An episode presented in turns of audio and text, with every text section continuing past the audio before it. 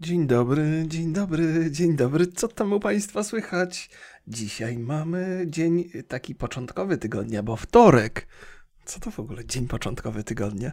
Dzień początkowy dla niektórych tydzień się zaczyna w sobotę. Słyszeliście o tym? Niewiarygodne po prostu. Jak można mierzyć tak tydzień od, od dziwnego kierunku? Przecież, e, żeby dobrze tydzień wyglądał, to musi się kończyć czymś sympatycznym, a nie zaczynać czymś sympatycznym. Nie? Więc weekend jest na końcu tygodnia i to jest podsumowanie i taka radość. O teraz sobie odpocznę e, i będzie fajnie. Dzień dobry, witam Państwa bardzo serdecznie w podcaście Remigiusz Pojęcia Nie Mam Maciaszek. Tak, takie to jest, to jest moje drugie imię, takie mam w akcie urodzenia. Proszę się nie śmiać. Oczywiście, że nie, że to jest żart. Nie, jeden z tych wcale nie za dobrych. Zresztą mojego drugiego imienia nie znajdziecie w żadnym akcie, bo posiadam tylko jedno. Y, moi rodzice uznali, że jestem wystarczająco charakterystyczny i nie trzeba mi kilku imion nadawać. To bardzo miłe z ich strony, bo jeżeli chodzi o sprawy urzędowe, to ułatwia życie zdecydowanie. E, mówię o tym nie bez powodu. Nie, nie bez powodu. Dobrze powiedziałem, tak? Mm, chciałem powiedzieć, że, że mam powód, by tak mówić o tym, bo akurat wróciłem dzisiaj z, z wycieczki do teściowej. Załatwialiśmy parę spraw urzędowych związanych z, z, z kwestiami chyba spadkowymi po śmierci teścia, która się przydarzyła całkiem niedawno, ale już na, na, na tyle dawno, że mogę spokojnie o tym opowiadać i nikt się nie powinien czuć urażony z tego powodu. No to jest zawsze skomplikowana sprawa, kiedy się mówi, że ktoś tam umarł, no. E, więc, e, więc, e, no ale chyba mogę zupełnie swobodnie. Tak czy inaczej, załatwianie spraw urzędowych jest rzeczą niezwykle upierdliwą i dopiero w tych urzędach ma się takie poczucie, że no trochę jesteśmy, jak to mówili kiedyś, 200 lat za murzynami, a teraz to nie można mówić, bo to, to nie, to za Afryką jesteśmy 200 lat. Chociaż oczywiście to jest przesada, ale muszę przyznać, że Pojawiły się dwa błędy w dokumentach. Może już Państwu tak trochę krótko opowiadałem, teraz, teraz postaram się to przedstawić w całości, ale by nie nużyć przesadnie. No tak czy inaczej, i w moim akcie urodzenia, i w mojej żony akcie urodzenia były błędy e, w imieniu u mnie. E, brakowało imienia drugiego mojej mamy i zdaje się brakowało drugiego imienia mojego teścia w akcie mojej żony. I prostowanie tego wszystkiego jest rzeczą niezwykle poważną i rozległą, bowiem należało wręcz szukać aktu małżeństwa moich rodziców, aktu urodzenia mojej mamy. To są lata już bardzo minione i dotarcie do tego wszystkiego zajęło trochę czasu, kosztowało trochę pieniędzy. Trzeba było jakieś opłaty i tak dalej. Wszystko wynikało z pewnych błędów urzędowych, które się pojawiły przy poprzednich aktach. Pewnie też z błędów moich rodziców i tam moich teściów, bo nie zwracali na to uwagi. I myślę sobie tak, okej, okay, no to super ważne, żeby te akty były bardzo dokładne, żeby wszystkie osoby, które się w aktach znajdują, zostały wypisane z imienia, nazwiska i z drugiego imienia i z PESEL-u. Zresztą też i na akcie małżeństwa i świadkowie trzeba było to wszystko zweryfikować. I myślę sobie na miłość boską, po co takie są dokładne te akty? Mamy numer PESEL, który nas identyfikuje w sposób niezaprzeczalny. W sensie nie ma tak, że są dwie osoby, które mają ten sam numer PESEL po co, po co te wszystkie dodatkowe dane w tych aktach? To jest potworność i potem błędy. Im więcej danych, wiecie, im rzecz jest bardziej skomplikowana, tym więcej się może przydarzyć tam e, wpadek, no. zwłaszcza jak ludzki błąd jest dopuszczalny, a w takiej sytuacji jest. Teraz już w tych urzędach mają jakiś taki system, co się odbywa więc te wszystkie wydawanie aktów powinno być rzeczą taką automatyczną i, i pozbawioną potencjalnych błędów, ale, ale te starsze rzeczy trzeba korygować. No i żeśmy korygowali. To trwało z dwa miesiące chyba w sumie. No i udało się, e, udało się ostatecznie, więc to było zamknięcie pewnej historii. E, no i mam to z głowy. Żeśmy dzisiaj z żoną rozmawiali, że to jest niewiarygodne, że udało się to. Po prostu nie, na tyle żeśmy przeszkód natrafiali po drodze, weryfikacji tych wszystkich dokumentów, że fakt zamknięcia tej całej sprawy jest aż taki nierzeczywisty. To jest, to jest tak działają urzędy, nie? że moment, w którym udało ci się załatwić sprawę, jest zaskakujący i szokujący. Wręcz myślałem, że to się nigdy nie skończy, ale się skończyło. E, no, ale to jeszcze będzie jeżdżenia, będzie załatwiania z różnymi innymi rzeczami, bo tak zawsze jest. Kawka, kawka. A więc dzisiaj wstałem o czwartej, przygotowałem się do wyjazdu. 7 godzin nam zajęła ta, ta, cała sytuacja, czyli podróż, załatwianie spraw, powrót. Teściową jeszcze żeśmy zawieźli do szpitala na jakiś tam zabieg na parę dni. Pojechała. Odwiedziliśmy, dzisiaj też były urodziny mojego teścia, tego teścia, który już nie żyje. Wszystkiego najlepszego oczywiście. Nie wiem, czy w takiej sytuacji należy składać te życzenia, no ale to, to, to była dobra okazja, żeby pojechać na cmentarz i postawić jakiś tam znicz, e, pogadać sobie trochę. Cmentarz sprzyja zadumie. Ja przyznam, że chyba ostatni raz na cmentarzu byłem z 5 lat temu e, na pogrzebie mojej cioci. To człowiek w takim wieku, że tych pogrzebów pewnie się będzie dużo przydarzało. Oby jak najpóźniej i oby jak najmniej. Przepraszam, nie chciałem Państwa wciągać w takie, w takie mroczne opowieści, więc w ramach takich, e, takiego łagodzenia trochę tych historii, to jak byłem młodym człowiekiem, to byłem wychowywany w, dusz, w, w duchu religijnym i bez powodzenia. Z mojej perspektywy uważam, że to dobrze. Chociaż nie każdy się ze mną zgodzi akurat pewnie w tej kwestii. E, no więc żeśmy każdego tam 1 listopada chodzili statem na cmentarz. To było męczące, ale zawsze ta wycieczka była sympatyczna ostatecznie, bo e, tam, gdzie mieszka, mieszkaliśmy, mieszkaliśmy w Bolesławcu, to nie, było, nie był pochowany nikt z naszej rodziny, więc podróż na, na cmentarz była raczej taka spacerowa i sprzyjała teoretycznie zadumie. Ale to, żeśmy spędzali tak czas, że patrzyliśmy na groby i to z żoną dzisiaj rozmawiałem. To nie jest y, tylko moja dziwna cecha, tylko ludzie tak mają w ogóle i się patrzy, ile na te nagrobki, kto, kto kiedy się urodził, kiedy umarł, ile miał lat. I człowiek się zastanawiał, jak to się. Jak to się toczyło życie takiego człowieka, którego widać teraz tylko na zdjęciu i, i po datach. I też rozmawiając dzisiaj z żoną, mówię, że ja jak, e, jak już mi się e, skończy życie, mam nadzieję, że najwcześniej za 44 lata kolejne, to, to chciałbym, e, chciałbym jakiś mieć śmieszny napis na nagrobku. Taki śmieszny, ale taki, który przy okazji byłby ponadczasowy, nie? bo to, co dzisiaj jest śmieszne, to jutro może być niesmaczne, więc trzeba bardzo uważać z tymi żartami. I moja żona oczywiście yy, śmieje się, no takie masz parcie na szkło, że nawet po śmierci chcesz, żeby ludzie na ciebie zwracali uwagę.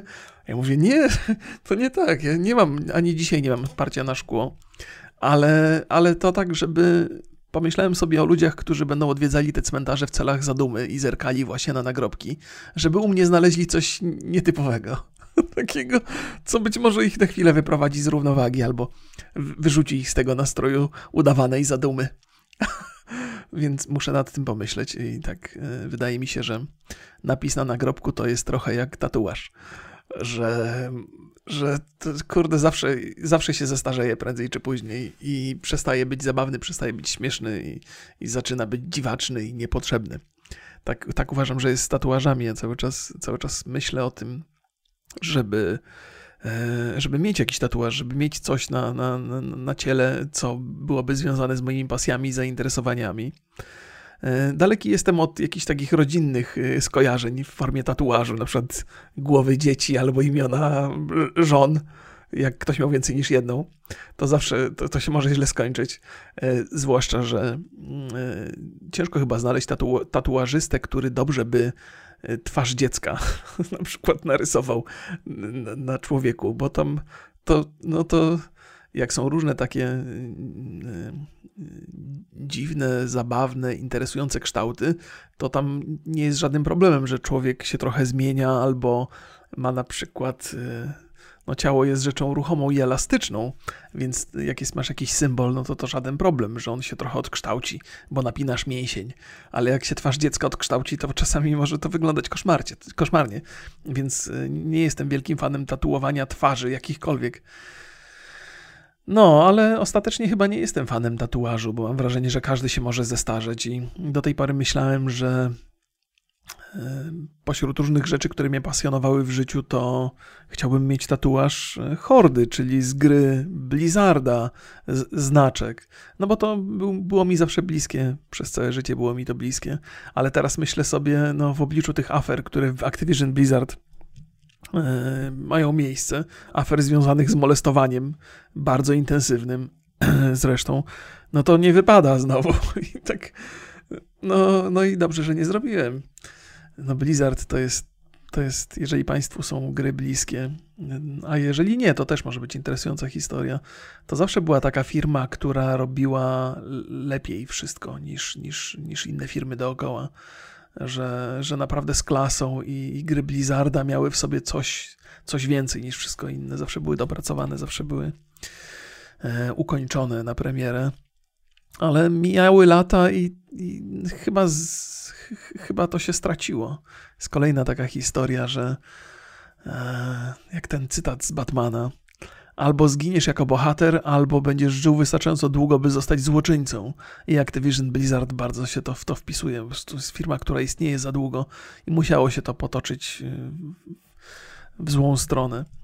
I po raz kolejny przypomniały mi się te trochę takie seksizmy branży. Ja jestem daleki od tego, by o, o, o ludziach związanych z produkcją gier mówić w sposób negatywny.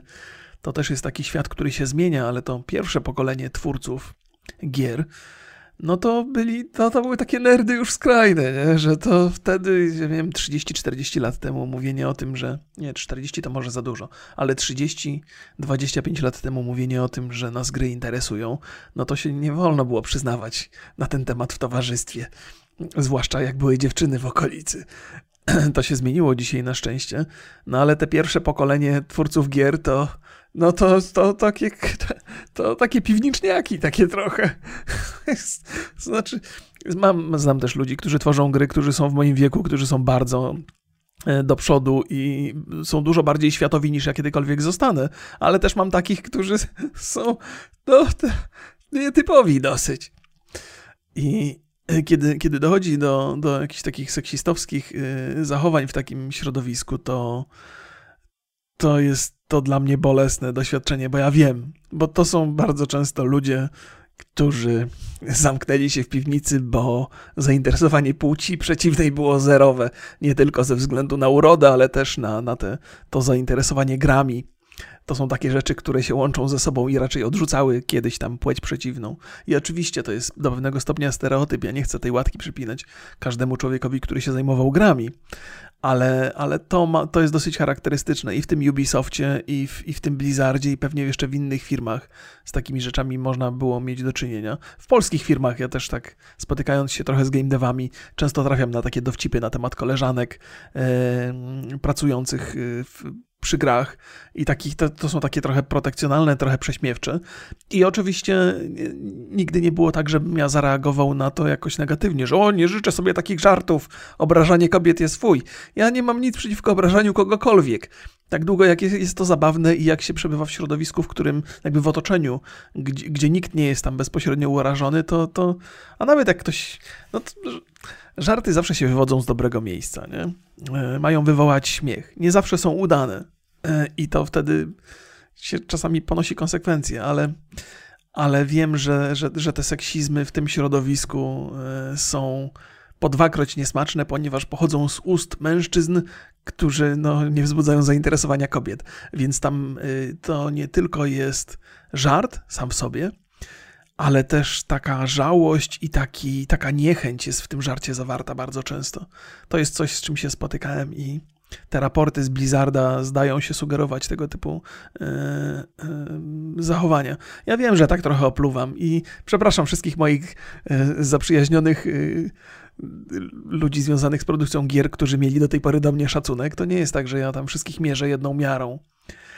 Mam natomiast ta, takie poczucie, że, że te te informacje pochodzące z Blizzarda e, no, mają swoje uzasadnienie, mają jakieś oparcie w rzeczywistości, że to nie są takie zarzuty no, wyssane z palca. No, ale to, to tyle w kwestii gierkowania. To jest taki temat dygresyjny, do którego przeszedłem opowiadając o wizycie na cmentarzu. No to prorocze może być, być może. Drogi. Jak ja się, ja się lubię pogubić w tych swoich opowieściach, to mi sprawia dużo, dużo radości. Państwo piszą listy do mnie, to jest fajne, już sobie spróbuję sobie po nie sięgnąć.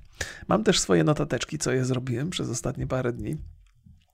Chciałbym powiedzieć, że, że ja jako youtuber, yy, jako youtuber muszę sobie radzić z zazdrością, bo to jest taka branża, gdzie jest dużo osób robiących rzeczy podobne do mnie. O nie, muszę Apple ID wpisać, a telefon mam gdzieś indziej. O nie, pozwól. O, fajnie, zegarek mi to załatwił. Mm, zaraz Państwu wrócę do tych moich opowieści. Tutaj muszę autentykację. Tak, zaufaj, to mój komputer jest, powinieneś o tym wiedzieć. O, jak to dobrze te, te, te, te urządzenia takie Apple'a, że dobrze ze sobą współgrają. Muszę naładować zegarek tak swoją drogą. E, wczoraj moja żona do mnie zadzwoniła, miałem gdzieś e, telefon w plecaku i zegarek odebrał. I halo, halo, przez zegarek czułem się jak agent science fiction. James Bond, co gada przez zegarek z, z, z, z tym z Q na przykład. O czym to ja opowiadałem? Opowiadałem o cmentarzu. Opowiadałem o swoich wojażach, wy, wyjazdach, wojażach.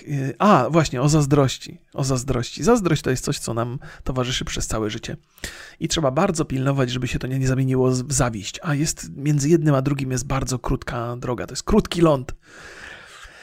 E, więc łatwo jest zazdrościć, jako że w mojej branży jest dużo ludzi, którzy robią podobne rzeczy, to łatwo jest im zazdrościć, e, że robią coś lepiej, albo że są przystojniejsi, albo że robią coś lepiej.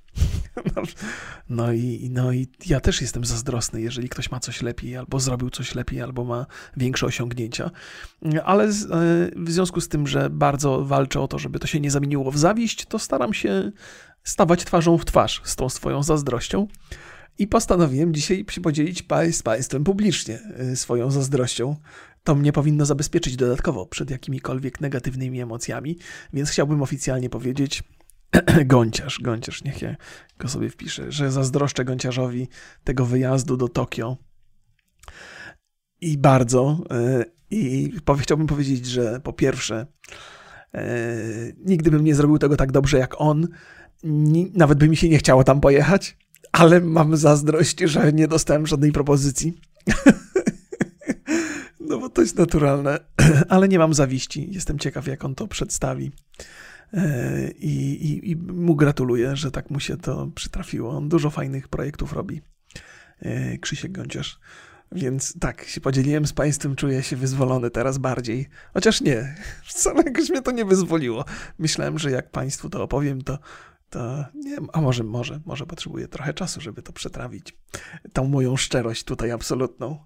W ogóle co tam u Państwa? Wszystko dobrze? Ja tak pytam z, z, pytam z zainteresowania prawdziwego, bo jestem taki e, sympatyczny i szczery. No nie, no jestem ciekaw. Mam nadzieję, że wszystko Państwa dobrze. Pozdrawiam wszystkich swoich zagranicznych e, widzów i słuchaczy. Wiem, że trochę Was jest w statystykach. Tam dumnie mogę pokazywać Wielką Brytanię, Niemcy i te takie e, bardziej rozwinięte zakątki Europy Zachodniej. E, piszecie do mnie bardzo często, że ludzie, że Polacy za granicą to jest masakra i żeby unikać. I cały czas walczę z, z, w sobie z tą myślą, że że okej, okay, to są wasze doświadczenia, ale to nie może być prawda, wcale nie jesteśmy gorsi niż wszyscy inni. Ale próbujecie mnie jednak przekonać do tego, że my jesteśmy w ogóle najgorsi, najgorsi. Nie może tak być, no. W sensie rozumiem, rozumiem wasze podejście, ale nie chcę w to wierzyć. Ja mam, mam jeszcze taką, taką patriotyczną, naiwną miłość do Polski i do rodaków i że w nas jest pewna szlachetność i odporność i wyporność być może i że, że, że jeżeli mamy jakieś negatywne cechy, to wcale nie znaczy, że one są nasze tylko i wyłącznie, ale to są cechy ludzkości bardziej niż cechy Polaków. Więc y, wysłuchuję Was za każdym razem dokładnie, wierzę w Wasze osobiste doświadczenia, ale, ale odmawiam wiary w to, że, że nasze negatywne cechy za granicą są tylko i wyłącznie nasze, i po tym można Polaka rozpoznać, że jest wredny i zły dla rodaka, kolegi rodaka. Nie, odmawiam, nie, nie, jestem, nie jestem przygotowany na to, żeby się pogodzić z taką informacją.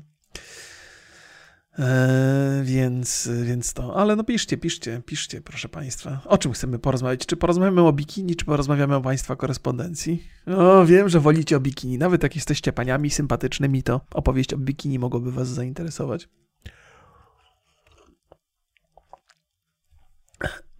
co ja tutaj mam? Mm, wielka afera o bikini. Siatkarki chciały bojkotu w Katarze. To jest historia, która mi się rozbudowała, taka się rozwarstwiła, się zrobiła wielowarstwowa. Zaczęło, zaczęło się oczywiście od Tokio, bo to są takie rzeczy, które mają miejsce obecnie bardzo mocno, czyli, czyli olimpiada i dyskusja na temat tego, w jaki sposób sportsmenki, w jakich strojach występują. W niektórych sportach zachodzi podejrzenie, że są to e, ciuchy, znaczy stroje ujawniające zbyt wiele, pokazujące zbyt wiele. W innych strojach zachodzi oczywiście, w innych sytuacjach zachodzi obawa, że być może stroje ukrywają zbyt mocno, w związku z tym są niewygodne do uprawiania sportu. I przebadałem temat dokładnie i takie trzy, trzy historie mi się przytrafiły. Zaczęło się wszystko od tego, że Norweżki miały dość grania meczów y, piłki plażowej w bikini i założyły shorty. I zostały w związku z tym ukarane przez tą całą instytucję y, siatki plażowej. I uważam, że to jest bardzo nie, niefajne. W sensie takim, że rozumiem pewne wymagania co do strojów, ale sportowcy, tak długo jak drużyna spełnia pewne, pewien standard, to znaczy te stroje są podobne i widać, że oni są z jednej drużyny, to powinni mieć jednak możliwość ubierania się tak, jak sobie zażyczą, pod warunkiem oczywiście, że to nie daje im jakiejś przewagi. Nie, no ale trudno sobie wyobrazić teraz jakieś takie stroje. Ja rozumiem, że technologia się rozwinęła, ale no... nie, nie, nie ma co e, myśleć o tym, że jest jakiś strój do siatki plażowej, który poprawi nasze możliwości. Czy tam, więc, więc raczej to nie wchodzi w rachubę. Więc uważam, że sportsmenki powinny się ubierać tak, jak mają ochotę. I nie ma tutaj chyba ani śladu poprawności po politycznej, tylko jest własna potrzeba. Jeżeli, jeżeli są ludzie, którzy chcą zakrywać coś więcej, no to niech, niech mają takie prawo, no, do diabła ciężkiego. W ogóle wydaje mi się, że tak długo jak pewna kolorystyka strojów zostaje zachowana i pewna forma, to e, długość spodenek powinna być już wyborem indywidualnym każdego zawodnika. Jeżeli ktoś chce mieć dłuższe, to proszę bardzo. Jeżeli jakaś dziewczyna woli w super kusych e, rzeczach występować, to też jest jej to wybór. E, oczywiście wszystko ma swoje granice, to znaczy nie wolno się obnażać. To zakładam, że to to, to nie musimy tutaj podkreślać tego jakoś super. Ale że powinna być pewna y, swoboda, to, to sport, sportowcy są jakby gwiazdami tego wszystkiego, a nie organizacje, które, które zrzeszają to wszystko i kasują pieniądz za to. Oczywiście w przypadku piłki siatkowej te stroje takie bardzo kuse y, stanowią także pewną siłę reklamową tego sportu i zakładam, że ta organizacja, która zarabia przede wszystkim na reklamach, no to chcą, żeby te dziewczyny y, były dużo bardziej atrakcyjne i żeby były trochę, jak to się mówi, uprzedmiotowione. Y, nie wiem, czy to jest seksualizowane, czy jest w ogóle taki wyraz.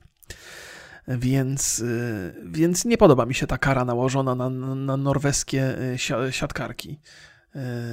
Nie podoba mi się. Uważam, że sportowcy, sportowiec powinien mieć tutaj swój własny wybór. Ale żeby żeby, ja wiem, że za każdym razem, kiedy się tutaj opowiada o takich sprawach, to zachodzi pewne, pewna obawa o, o tą, pewna obawa o tą przesadzoną poprawność polityczną. W ogóle poprawność polityczna sama w sobie chyba już jest, łączy się mm, z, z przesadą, nie? Ma te negatywne konotacje dzisiaj. Więc chciałbym Państwu przedstawić inną historię.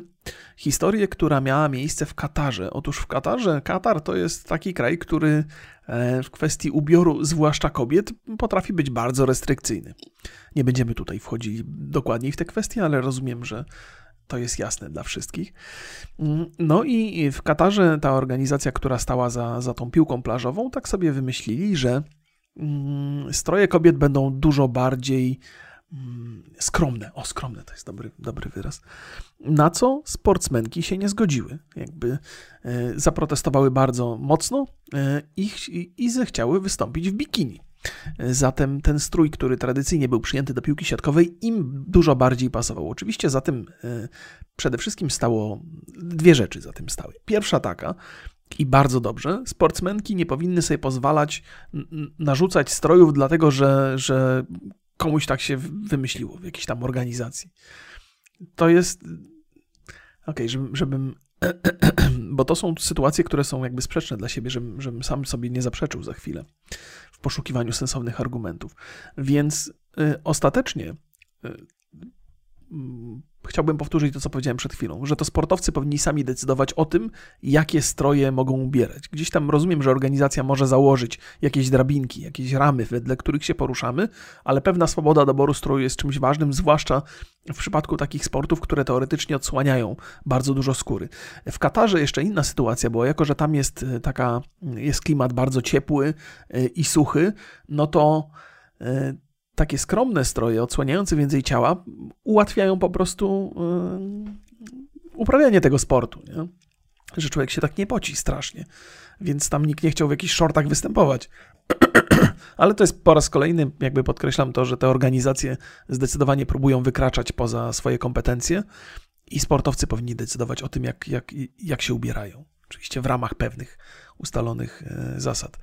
Mm, co jeszcze? Sięgnijmy sobie po przykład niemiecki. E, bo to się akurat też zdarzyło na olimpiadzie. E, to jest, chodzi o drużynę gimnastyczek. Niemieckie gimnastyczki wystąpiły w pełnych strojach, od, ubrane praktycznie od, od stóp do głów. Czyli to nie są takie stroje, które to nie są jakieś tam krótkie, to jest taki jakby kombinezon, e, który nie odsłania niczego. Więc ale też nie prze, przepraszam za to gardło, coś, mnie, coś mi utknęło. Musiałbym bardzo, może powinienem raz porządnie odchrząknąć, a może będę miał taki seksowny głos przez chwilę i na przykład słuchaczek mi przybę, przybędzie. E, chociaż wątpię. a, więc wracając do tych niemieckich gimnastyczek, oczywiście, jako że jest to gimnastyka i te stroje muszą być e, wygodne, no to mimo tego, że one są, pokrywają całe ciało praktycznie od kostek po, po, po ramiona, no to jednak są bardzo obcisłe i tam trudno uniknąć yy, zachwytu nad, nad wygimnastykowanym ciałem tych sportsmenek. Chociaż powinienem uważać, co tu mówię, ponieważ podejrzewam, że część z tych gimnastyczek jest nieletnich. Chodzi mi o to, że te stroje nie odbierają, yy, nie wiem, tego, tej, tej yy, tej urody, takiej nie odbierają sportsmenkom urody, to nie o to chodzi, że one się próbują schować, ale dają im te pewne poczucie swobody, że nie odsłaniają więcej niż by chciały. I, no i to jest po raz kolejny. Sportowiec wybiera ten strój i moim zdaniem ma do tego pełne prawo. Eee, nie? Więc myślę sobie, że to jest, takie, to jest taki mianownik wspólny w każdym sporcie, że jednak, e, zwłaszcza jeżeli sport dotyczy kobiet, jeżeli kobiety mają się czuć niekomfortowo, w jakimś stroju, a inny strój ten komfort im zapewnia i w ogóle nie przeszkadza w uprawianiu tego sportu, to nie widzę żadnego powodu, żeby im tego zabraniać albo żeby karać dziewczyny za to, że ubierają się inaczej. Nie? To jest, no ale sport to jest bardzo stara. E, to, jest to są ogromne tradycje, a tradycje ciężko się zmienia i ci faceci, którzy tam w tych zarządach funkcjonują, to pewnie popieprzone mają w głowach, im się wydaje, że jak zmniejszy się albo zwiększy się rozmiar spodenek, to nagle cała ich ta dyscyplina, nad którą całe życie spędzili, to wszystko szlak trafi i to odejdzie w zapomnienie. I że nie można, bo to stare dziady pewnie tam siedzą, jakieś stetryczałe, marudzą tylko i że do moich czasów to nie było, dziewczynie było widać całą pupę i wtedy ten sport był znacznie ciekawszy. E, otóż nie. E, otóż, otóż nie, otóż nie. Więc, więc tak, Właśnie, zwłaszcza w gimnastyce to jest e, ciekawa e, sytuacja, ciekawa, ciekawa, bo w gimnastyce mm, dochodziło do sporej liczby kontrowersji, zwłaszcza ostatnio. Ostatnio przypominam sobie tą historię z, z, drużyną, z reprezentacją Stanów Zjednoczonych kobiecą, gdzie tam trener czy fizjoterapeuta, nie wiem dokładnie, wykorzystywał seksualnie te dziewczynki przez wiele, wiele lat. I to jest chyba też taka historia, która trochę jest zbliżona do tej historii poznańskich słowików w Polsce, że wszyscy wiedzieli, ale nikt tego nie ruszał, bo dziewczyny odnosiły sukcesy, więc tam ktoś zaciskał zęby i mówił, no dobra, no trudno, se molestuje, ale przynajmniej są sukcesy. To jest strasznie haniebne podejście ale no ludzie lubią zamykać oczy i udawać, że nic się nie dzieje. To powiedzenie, że to ono jest trochę trywialne, ale to powiedzenie, że e, zło jest wtedy, kiedy dobrzy ludzie nie reagują, chyba coś w ten desy, nie? Chyba pojechałem mocno. tutaj ta, ta parafraza, tak? Dobrze powiedziałem? Parafraza jest daleka od oryginału. Może sobie wpisać parafraza, czy ja, czy ja rozumiem ten wyraz?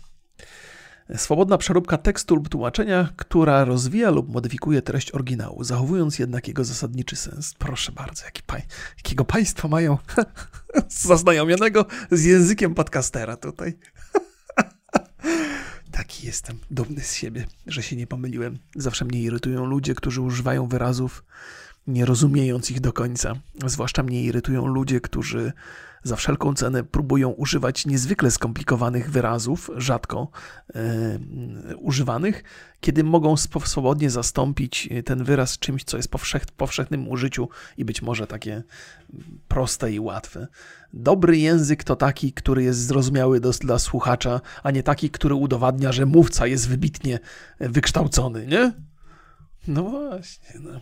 Jeżeli nie potrafisz przedstawić swojej historii językiem prostym i zrozumiałym, to znaczy, że nie podstawi, potrafisz opowiadać historii w ogóle. Eee, ja mam nadzieję, że ja potrafię opowiadać historię, ale to nigdy nic nie wiadomo. Człowiekowi się czasami wydają rzeczy. Ktoś mi ostatnio opowiadałem o nowej odsłonie mm, Himena na Netflixie, na jednym ze swoich podcastów. Jako, że ja mam tę skłonność do przesady E, to zastosowałem kilka takich porównań, które były, no takie, chciałbym, po prawej stronie zmysłu politycznego. Przepraszam was za to chrząkanie. Ja wiem, że to jest strasznie męczące, jak się słucha i tak to, ktoś chrząka co chwilę. No ale nie, nie potrafię sobie tak na szybko z tym poradzić. Może łyczek kawki? A może to kawka mi wręcz wysusza gardło, trudno powiedzieć. Więc sobie zażartowałem trochę z tego Himena, bo tam Himena biedaka zamordowali i zastąpili go dwoma dziewczynami. I to wzbudza ogromną irytację e, prawicowych chłopaków na całym świecie. Moją też, bo uważam, że to jest uzasadniona niechęć, bo ja lubię dobrych, y, lubię dobre historie, o, w których bohaterkami są dziewczyny. Oczywiście bardziej wolę historie, kiedy bohaterami są mężczyźni, bo mi się łatwiej wczuć w te historie, ale to nie znaczy, że pałam jakąś niechęcią do, do damskich bohaterek. To opowiadałem o tym ostatnio. Trudniejsze jest to dla mnie, ale lubię nowe, interesujące opowieści. Natomiast strasznie mnie irytuje, kiedy taka tradycja pewna, trochę wspomnienie z dzieciństwa, e, zostaje, ja wiem, z, z, zrujnowane po to, by. E, no, że zamordowali mi tego Himena. Ja nie byłem jakimś wielkim fanem jego w dzieciństwie. Lubiłem to, bo to jak w mojej młodości niewiele było takich bajek w telewizji, więc, więc pewnym sentymentem to darzę. Zawsze można nową historię opowiedzieć i przedstawić bohaterki. Nie trzeba, chciałem powiedzieć, gwałcić tego, tego poprzedniego bohatera, ale może to jest taka forma artystycznego gwałtu, jaka została dokonana na Himenie. Większość moich znajomych się nie zgadza z moją opinią. Okej, okay, no trudno, trudno się mówi. I tak zostałem wręcz nazwany, jakby, że co mi, że tam, że mam wiele wspólnego z Czarnkiem. Czarnek? Czarnek? Czy dobrze go odmieniłem? Czarnekiem? Czarnek. Czarnek, czyli nasz minister edukacji że, że tutaj, że, że to jest, to jest dosyć zabawne, że w jednym tygodniu ktoś przychodzi i mnie obraża, nazywa lewakiem, a tydzień później ktoś przychodzi i mnie nazywa prawakiem, też z nadzieją, że mnie obrazi. No, ja raczej nie, nie jestem tak zadeklarowany po jednej albo po drugiej stronie. Staram się każdą sprawę rozważać indywidualnie. I być może w niektórych sprawach opowiadam się po niewłaściwej stronie. No tak to jest. E, tak to jest. Być może w tej sprawie się opowiedziałem po niewłaściwej stronie, ale mam takie poczucie, że ten biedny Himen został stłamszony zupełnie niepotrzebnie. Że, że. No ale to, no ale to, to dużo opowiadałem, yy, rozmawiając z Borysem na ten temat. Nie będę tutaj się rozkręcał bardziej. Ale tak, tak poczułem się. Znaczy, tak trochę jestem Przyznam, że częściej jestem nazywany lewakiem, więc ten moment, kiedy ktoś mnie nazywa prawakiem, jest takim dla mnie odświeżeniem i takim poczuciem, że ha, mówią, że ludzie się nie zmieniają. O tu proszę, jak tutaj pojechałem ostro w drugą stronę. Więc, więc tak. No być może coś mam wspólnego z przemysłowym czarnkiem, czarnekiem. Przepraszam, jeżeli tutaj ta odmiana błędna nie jest nie jest ze złośliwości. Przemysław Czarnek urodził się w roku 1977. Jak wiadomo, jeżeli chodzi o mężczyzn, to jest najlepszy rok, w którym można się było urodzić. Wiem to z osobistego doświadczenia, bowiem też z tego roku pochodzę. Ja natomiast y, urodziłem się 1 czerwca, pan Czarnek urodził się 11 czerwca. E, więc warto sobie zaznaczyć, że 11 czerwca i ludzie urodzeni po 11 czerwca w 77 roku to już nie należą do tej szlachetnej grupy, do której ja się osobiście kwalifikuję. nie no, nie chciałem pana ministra obrazić, no. E, pan minister sobie z tym doskonale radzi sam, więc ja tutaj nie potrzebuję dokładać e, tutaj kolejnej cegiełki.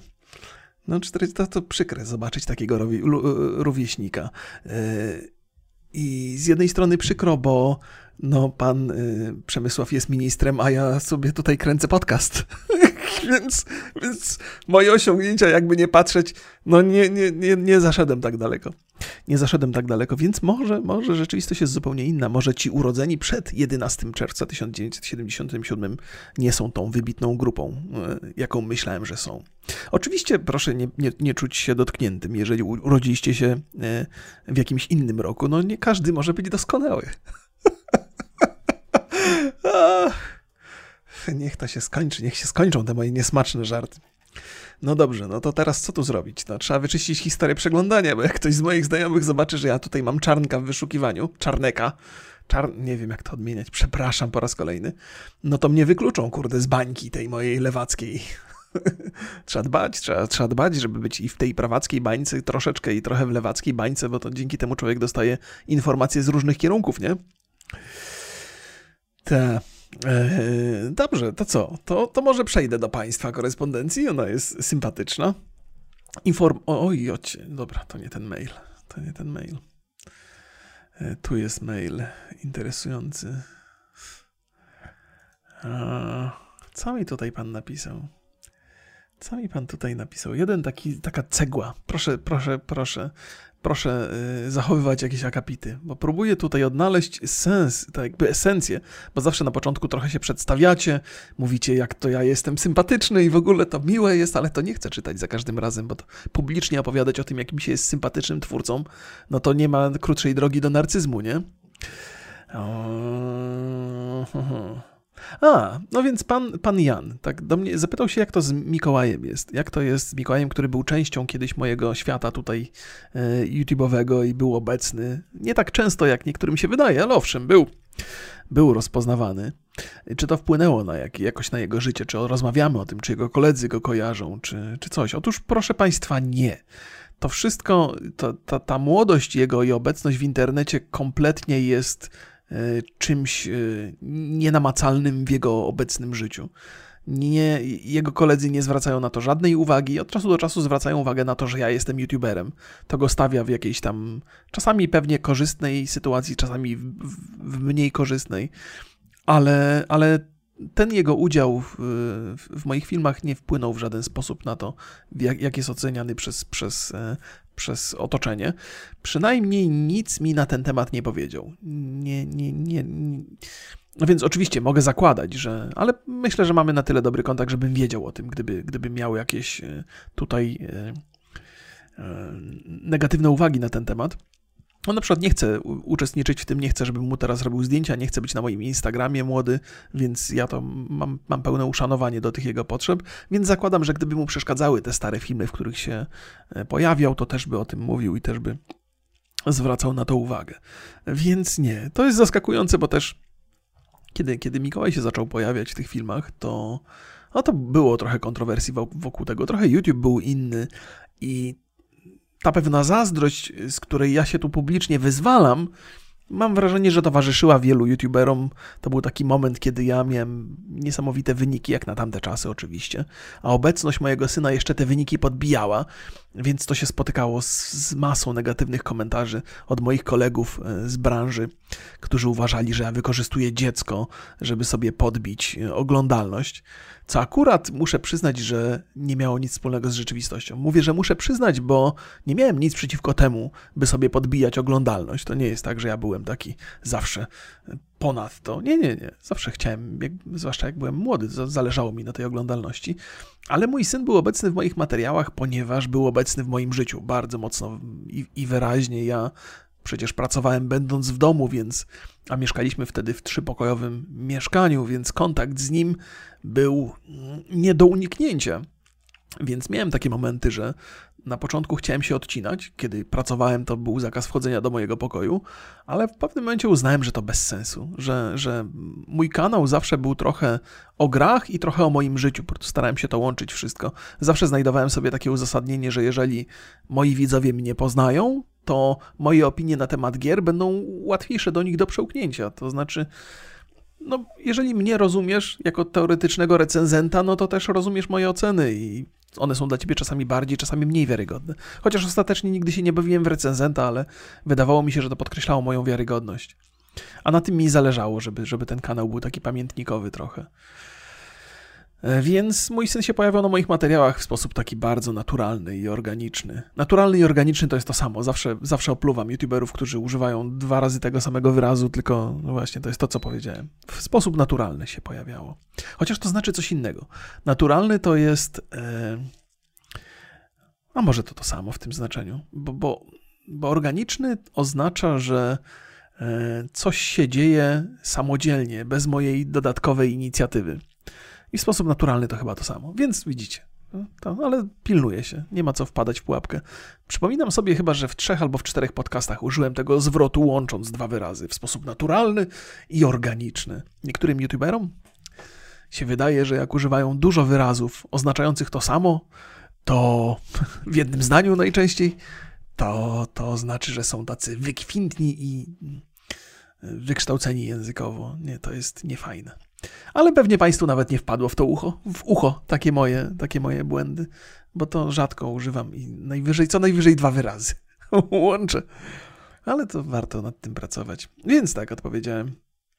Dziękuję bardzo za ten, za ten, e, za, za, za, ten mail. E, co mamy tutaj? Dobra. E, pani tak, to nie, nie, nie jest podpisany, może, może i dobrze. Yy, hmm. Dobrze, przeczytajmy to sobie. Słucham właśnie Twojego najnowszego podcastu i tak wypowiadałaś, wypowiadałeś się na temat tych forów odnośnie zwierząt i tym podobne, że to toksyczne. I mówiłeś też, że wydaje Ci się, że każdy za granicą ma problemy z rodokami, obojętnie czy Niemcy, czy Szwedzi, czy inni. O nie, pan, pan albo pani planuje uderzyć w moją tezę, że jednak wszyscy jesteśmy źli, a nie tylko Polacy. Tak jak już w pierwszym mailu pisałem, yy, mieszkam w, w, w, Niemczech, tak? I że Polacy to najgorszy sort ludzi. Tu teraz chciałbym ci napisać yy, z mojego prywatnego doświadczenia, jak to wygląda u innych. Okej, okay, czyli, czyli już rozumiemy, że tutaj nasz yy, słuchacz, mój słuchacz, państwa współtowarzysz w tej męce słuchania mojego podcastu, uważa, że Polacy to w ogóle jest tragedia za granicą. A teraz nam powie, jak to wygląda między innymi nacjami, tak? Więc mieszka tam kupę lat, pan nasz piszący y, w Niemczech. I jak to, że, a, że ma znajomych z, z, Turcji albo Rosji. Czarnych, zielonych, żółtych, no generalnie kto co lubi. I powiem ci, że w żadnej z tych grup ludzi nie spotkałem się z taką nienawiścią co Polacy. E, Turcy czy ruskie potrafią być tu przyjaciółmi do końca życia, czy pomagać sobie nawzajem bez żadnych problemów. Kurde, ja wierzę, że twoje obserwacje to, jest, to, to są, są prawdziwe, nie? że to nie jest. Ale też wierzę, że, że te środowiska wewnątrz, one muszą mieć jakieś tarcia, że to, to jest coś, co, e, jako że różnimy się kulturowo bardzo często, to nasze tarcia potrafisz zauważyć od razu, a na przykład tarcia między Turkami albo między Ruskimi, jak to piszesz, może, może ci umykają. No nie mogę. Od, yy, jak mówię, no, jestem 100% przekonany, że, że wierzysz w to, co piszesz, ale nie mogę, nie mogę, się, nie mogę się zdecydować, żeby, żeby przyswoić tę wiedzę w ten sposób. No, że sobie pomagają inni. No, no niestety, no, to, jest, to jest kolejna opinia. Ja to składam na karp tego, że, że jesteście za granicą i macie złe doświadczenia. No. Nie chcę wierzyć, że to jest prawda. Proszę się nie czuć urażonym, że ja tutaj zarzucam komuś kłamstwo. W żadnym razie. To, to w żadnym razie. E, pan Bartosz pisze tak, to się zaczyna trudne decyzje wczesnej dorosłości. Mam na imię Bartosz, niedługo skończę 20 lat. To młody jesteś, młody jesteś człowiek. Nie ulega wątpliwościom, to jaka dorosłość? Okej. Okay. Nie ulega wątpliwością, że wiek ten jest bardzo interesujący pod kątem tego, kto na jakim etapie życia dożywszy tego wieku się znajduje. O, skomplikowane zdania. Jedni mają już dzieci, inni mogą siedzieć w więzieniu, a jeszcze inni podejmują decyzję o wyjeździe z kraju. No, rozumiem, rozumiem.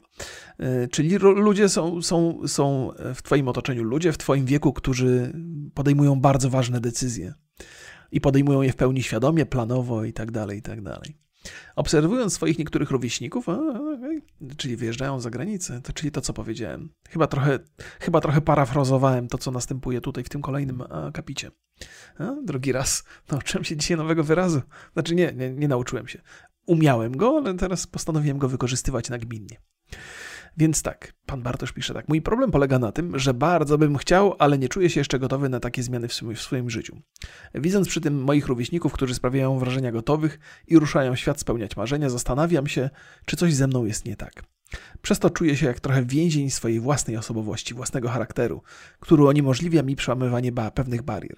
Panie Bartosz, tu jest dużo y, sympatycznych rzeczy jeszcze.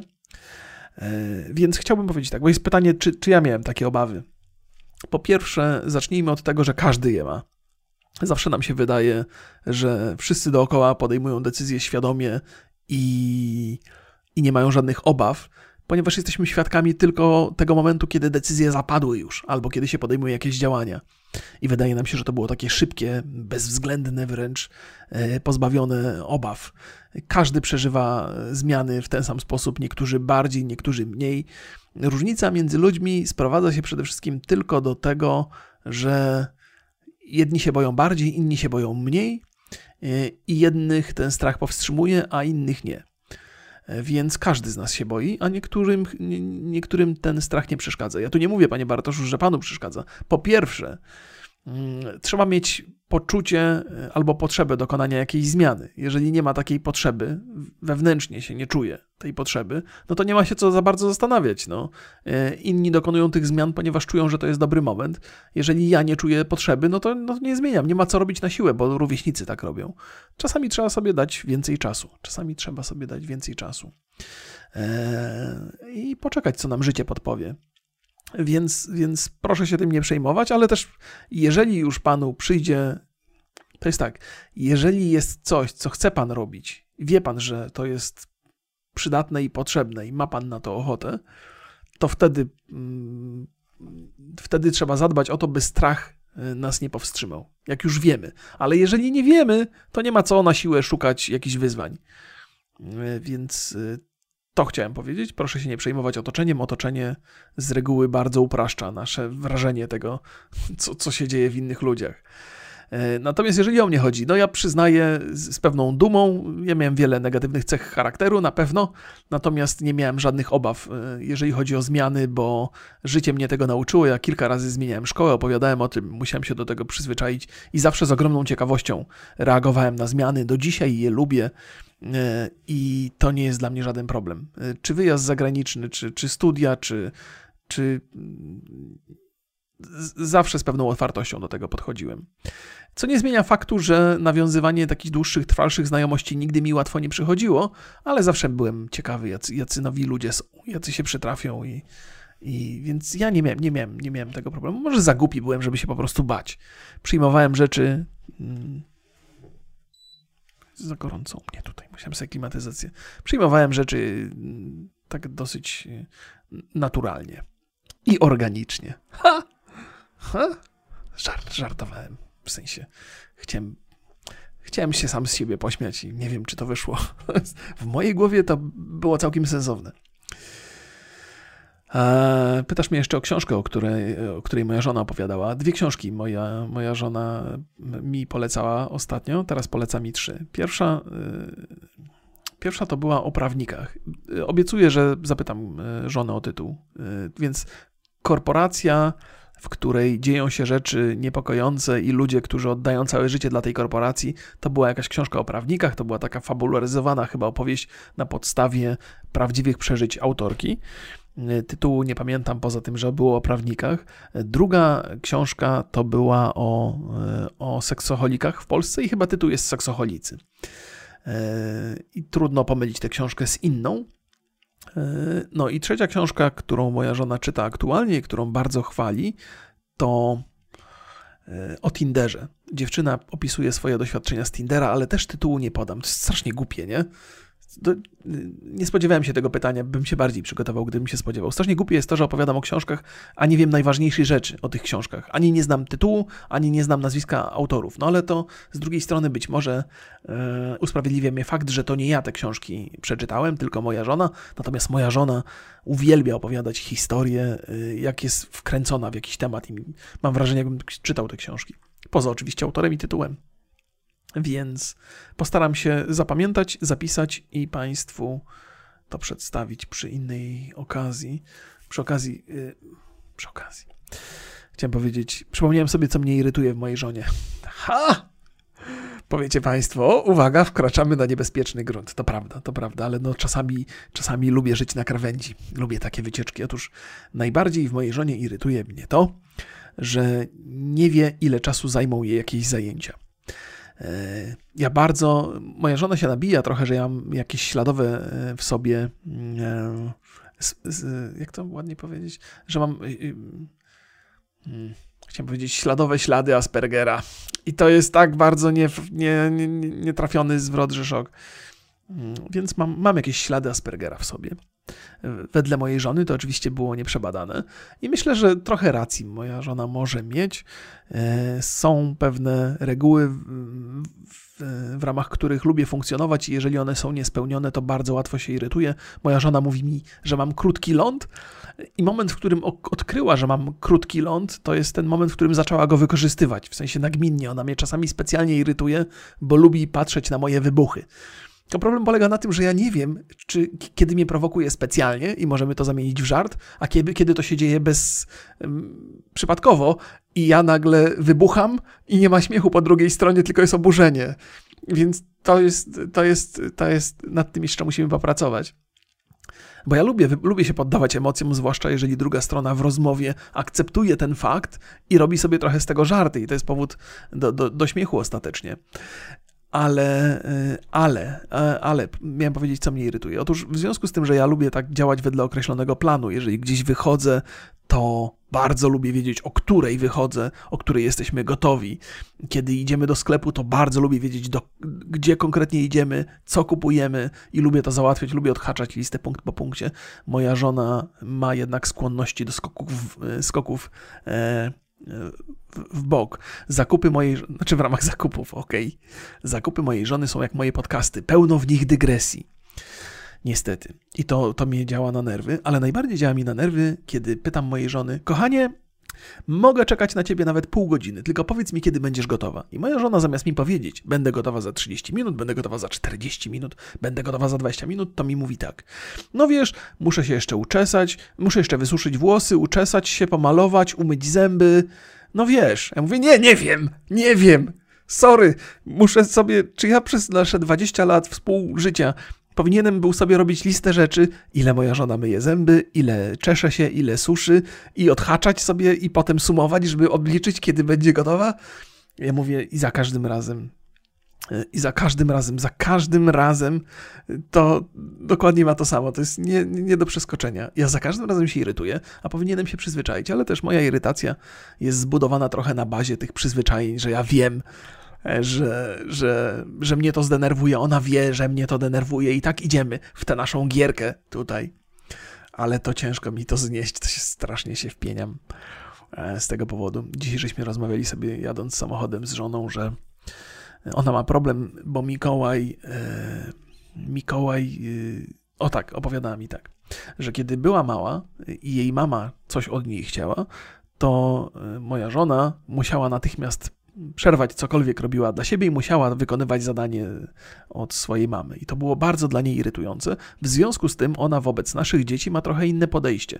Jeżeli na przykład ma, nasz syn ma iść na zakupy, to moja żona mówi do niego: Musisz iść na zakupy. A on odpowiada: Ale to zaraz, bo coś robię. I moja żona mówi: Okej, okay, dobrze, poczekam. Tylko irytacja mojej żony polega na tym, że czasami to zaraz trwa nawet godzinę.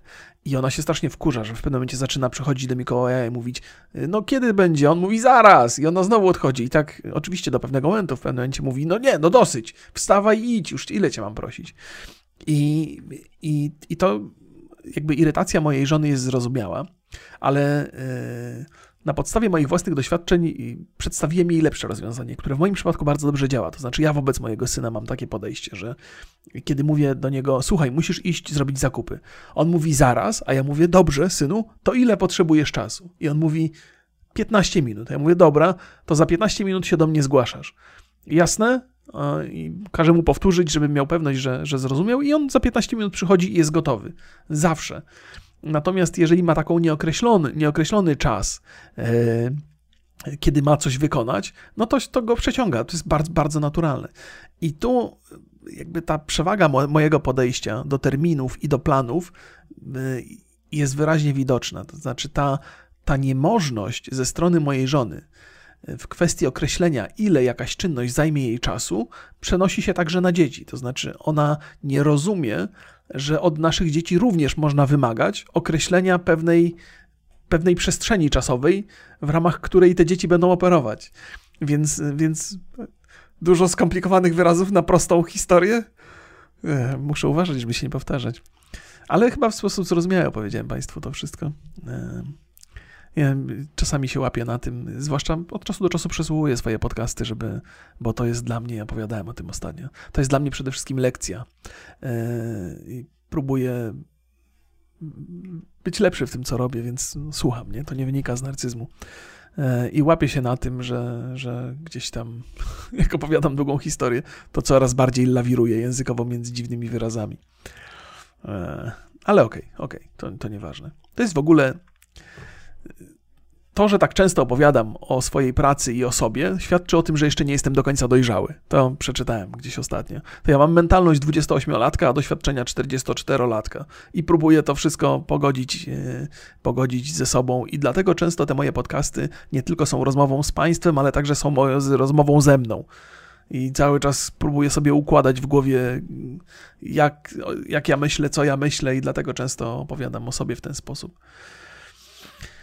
E, no, no i myślę, że, że spróbuję wykonać jakiś dodatkowy wysiłek, żeby moją żonę przekonać do myślenia w ramach jednostek czasu, że wszystko ma swoje miejsce e, i że można to wyznaczyć na zegarku i że to ułatwia przede wszystkim planowanie własnych zajęć, e, ułatwia to nieirytowanie męża i ułatwia to kontrolę nad dziećmi.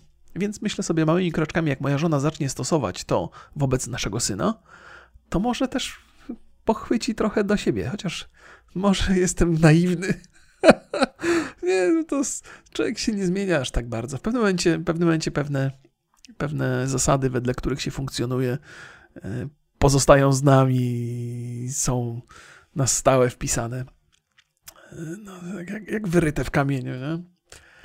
Jeszcze mam jedne, jedną, pani Natalia do mnie jeszcze pisała.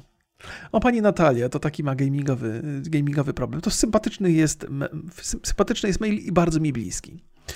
E, piszę do ciebie, aby się wygadać, ponieważ borykam się ostatnio z problemem, który jest raczej średnio rozumiany w środowisku moich bliskich. To jest problem pani Natalio, który jest w ogóle rzadko kiedy rozumiany. E, ale to jest problem nałogów tak naprawdę i pewnie się zgadzamy co do tego. Zacznę od tego, że od najmłodszych lat miałem kontakt z grami. Moja mama grywała w Simsy, a mój ojciec gry w klimacie fantazy. Hirosy, Wiedźminy i tak dalej. I to właśnie od nich wzięła się moja pasja. Gry stały się moją codziennością i nie pamiętam, abym kiedykolwiek miała dłuższą przerwę od grania, nie licząc wyjazdów i tak dalej. Tak jest, żółwik, Benz. E, takie dziewczyny należą do rzadkości, trzeba celebrować ich obecność w, naszej, w, naszej, e, w naszym otoczeniu. Bardzo identyfikuję się z Twoim podejściem do gier. Wspominając Cyberpunka, nieraz mówiłeś, że dla Ciebie jest to gra marzeń i nie zwracasz aż tak wielkiej uwagi na jej wady. Ja również całkowicie chłonę gry w taki sposób i zakochuję się w nich po uszy z dziecięcą naiwnością. Ostatnio jednak dopadł mnie bardzo dziwny stan. Być może warte zaznaczenia jest to, że miałam za, sobą ciężki rok studiów, z których ostatecznie zrezygnowałam. O czym też kiedyś pisałem do ciebie maila. maila, to pewnie czytam drugi raz, a może nie przeczytałem tego pierwszego, nie pamiętam. Następstwem tego wszystkiego jest mój brak motywacji do rysowania, czytania i innych pasji. Czuję się wypalona. Jednak nie dotykało to mojej pasji do gier, przynajmniej do czasu. Od około miesiąca nie potrafię wciągnąć się w żadną grę, nie mogę się skupić, łatwo się irytuję. Zaczyna mnie to przerażać. Moi rodzice, którzy wciągnęli mnie w ten świat, mówią, że zaczynam z tego wyrastać. W końcu oni sami dawno już odpuścili sobie granie w gry. Nie uważam jednak, że gry. Nie uważam jednak gry za coś ściśle, ściśle związanego z dzieciństwem i nie dopuszczam do siebie myśli, że dorastam w tej kwestii. Mam szczerą nadzieję, że to jest tylko przejściowy okres. Remigiuszu, czy miałeś może taki okres w swoim życiu? Już opowiadam. Miałem, oczywiście, że miałem, ale pierwsza sprawa to gry uzależniają i to trzeba być ze sobą szczerym. No jest pani uzależniona od gier, co nie oznacza od razu czegoś złego. Nie? To wszystko było jasne, są gorsze uzależnienia, ale ten, ten, ten brak, ta pewna apatia w innych działaniach wynikają z tego, że tak naprawdę gry zaspokajają nasze te, te, te najważniejsze potrzeby. Dostarczają nam endorfin, czy ja zawsze tutaj, no zaraz, zaraz Pani Natalio wrócę. Wpiszę sobie endorfiny. Tak często posługuję się tym wyrazem, głupio by było nie wiedzieć.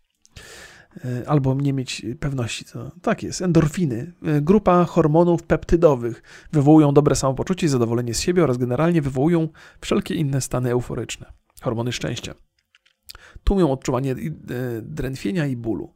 Są endogennymi optoidami, op opioidami, no, czyli uzależniają. Endogenne, czyli zakładam, że tutaj samo ist, że sami je wytwarzamy, tak? Dobrze to interpretuję. E, endogenny. Endogenny, proszę Państwa, co za cudowne słowa nowe. No, endogenny powstający wewnątrz organizmu. Brawo, brawo, dobrze zinterpretowałem. Rozumiem, że są to rzeczy, które powstają i w organizmie męskim, jak i żeńskim, prawda? Bo tutaj nie jest to, chyba jest to na tyle oczywiste, że tutaj, no, biologicznie się różnimy, różne rzeczy mogą tam zachodzić. Ale dobrze, już żeśmy ustalili to, że endorfiny się tutaj. No i w związku z tym te wszystkie inne rzeczy, które nie poruszają nas tak bardzo, są, są niestety, no, postrzegamy jako nużące. Yy, I to jest problem przy grach. To jest problem, zwłaszcza jeżeli jesteśmy w czasie takim, gdzie jeszcze e, studiujemy, rozwijamy się, badamy nowe pasje. Ciężko, ciężko odkryć nowe pasje w takiej sytuacji. Więc e, to, to jest skłonność, z którą niezwykle trudno jest powalczyć, ale warto z nią powalczyć. Plus dochodzi do tego jeszcze jedna e, sytuacja. Moment, w którym nie możemy znaleźć sobie żadnej gry, jakaby nas wciągnęła, jakaby nas zainteresowała, jest niezwykle trudny, ponieważ oprócz tego, że pozostałe rzeczy nadal są dla nas niespecjalnie interesujące, to mamy jeszcze to poczucie odrzucenia. To znaczy, y, przestajemy dostarczać sobie tego narkotyku, tego, tych, tego endogennego optoida. O, dobrze mówię? Opioida, opioida. Y, I mamy takie poczucie głodu i nawet nasze pasje nam nie dostarczają ten endorf, tych, tych endorfin. To jest coś, co mi się zdarza, bo z wiekiem niestety rosną nasze potrzeby odnośnie gier. Przestają nas bawić te, które w dzieciństwie wydawały się super interesujące i potrzebujemy dużo e, by aktywować tą pasję, potrzebujemy dużo, dużo rzeczy ciekawszych, dużo bardziej złożonych, a takie gry, które potrafią nas stać, wciągnąć mocno, nie przydarzają się już tak często. Myślę, że dużo osób traci kontakt z grami nie przez e, dojrzewanie i doroślenie, ale przez to, że w pewnym momencie są już na tyle dojrzali, że branża gier przestaje zaspokajać ich potrzeby intelektualne. Że gry niestety mają ten, ten, ten, ten górną, tą górną granicę mm, wieku, e, kiedy jeszcze nas pasjonują. Wydaje mi się, że żyjemy w takich złotych latach rozwoju gier i ta granica górna jest przesuwana w dobrą stronę, tylko w górę może być przesuwana akurat w tej sytuacji, że, że im starszy gracz, to nadal ma większą. Ma, jakby rośnie szansa dla starszego gracza, by znalazł coś dla siebie, ale nadal jest, jest trudno. No i niektórzy ten wiek osiągają wcześniej, inni trochę później. Jak mówię, ja mam takie wrażenie, że jestem, że mam mentalność 28-latka, zatem jeszcze te gry mnie bawią ciągle. Ale mam taką obawę. Mam taką obawę, że będzie ich coraz mniej, że branża nie nadąży za moim rozwojem intelektualnym Zakładam, że będę się jeszcze rozwijał, oczywiście. E, I bardzo się boję tego momentu e, oderwania, e, wychodzenia z nałogu, pozbawienia tych endorfin. Więc no to, jest, to nie jest przyjemne. to nie jest przyjemne. Nie wiem, nie wiem, czy jestem w stanie coś pani doradzić, pani Natalio. Myślę, że fajnie byłoby mieć jakąś alternatywną pasję. Że, że warto włożyć trochę wysiłku w znalezienie czegoś, czegoś dodatkowego. E, dla mnie taką pasją okazało się nagrywanie filmów. Dzisiaj nią są podcasty.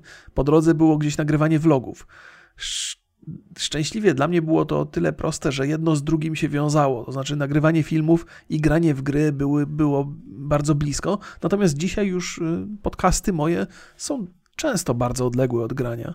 Więc to było, to jest dla mnie rozwiązanie. Jeżeli gra mi nie sprawia przyjemności, to, to mam podcasty, gdzie mogę się trochę, no, robię to, co robię.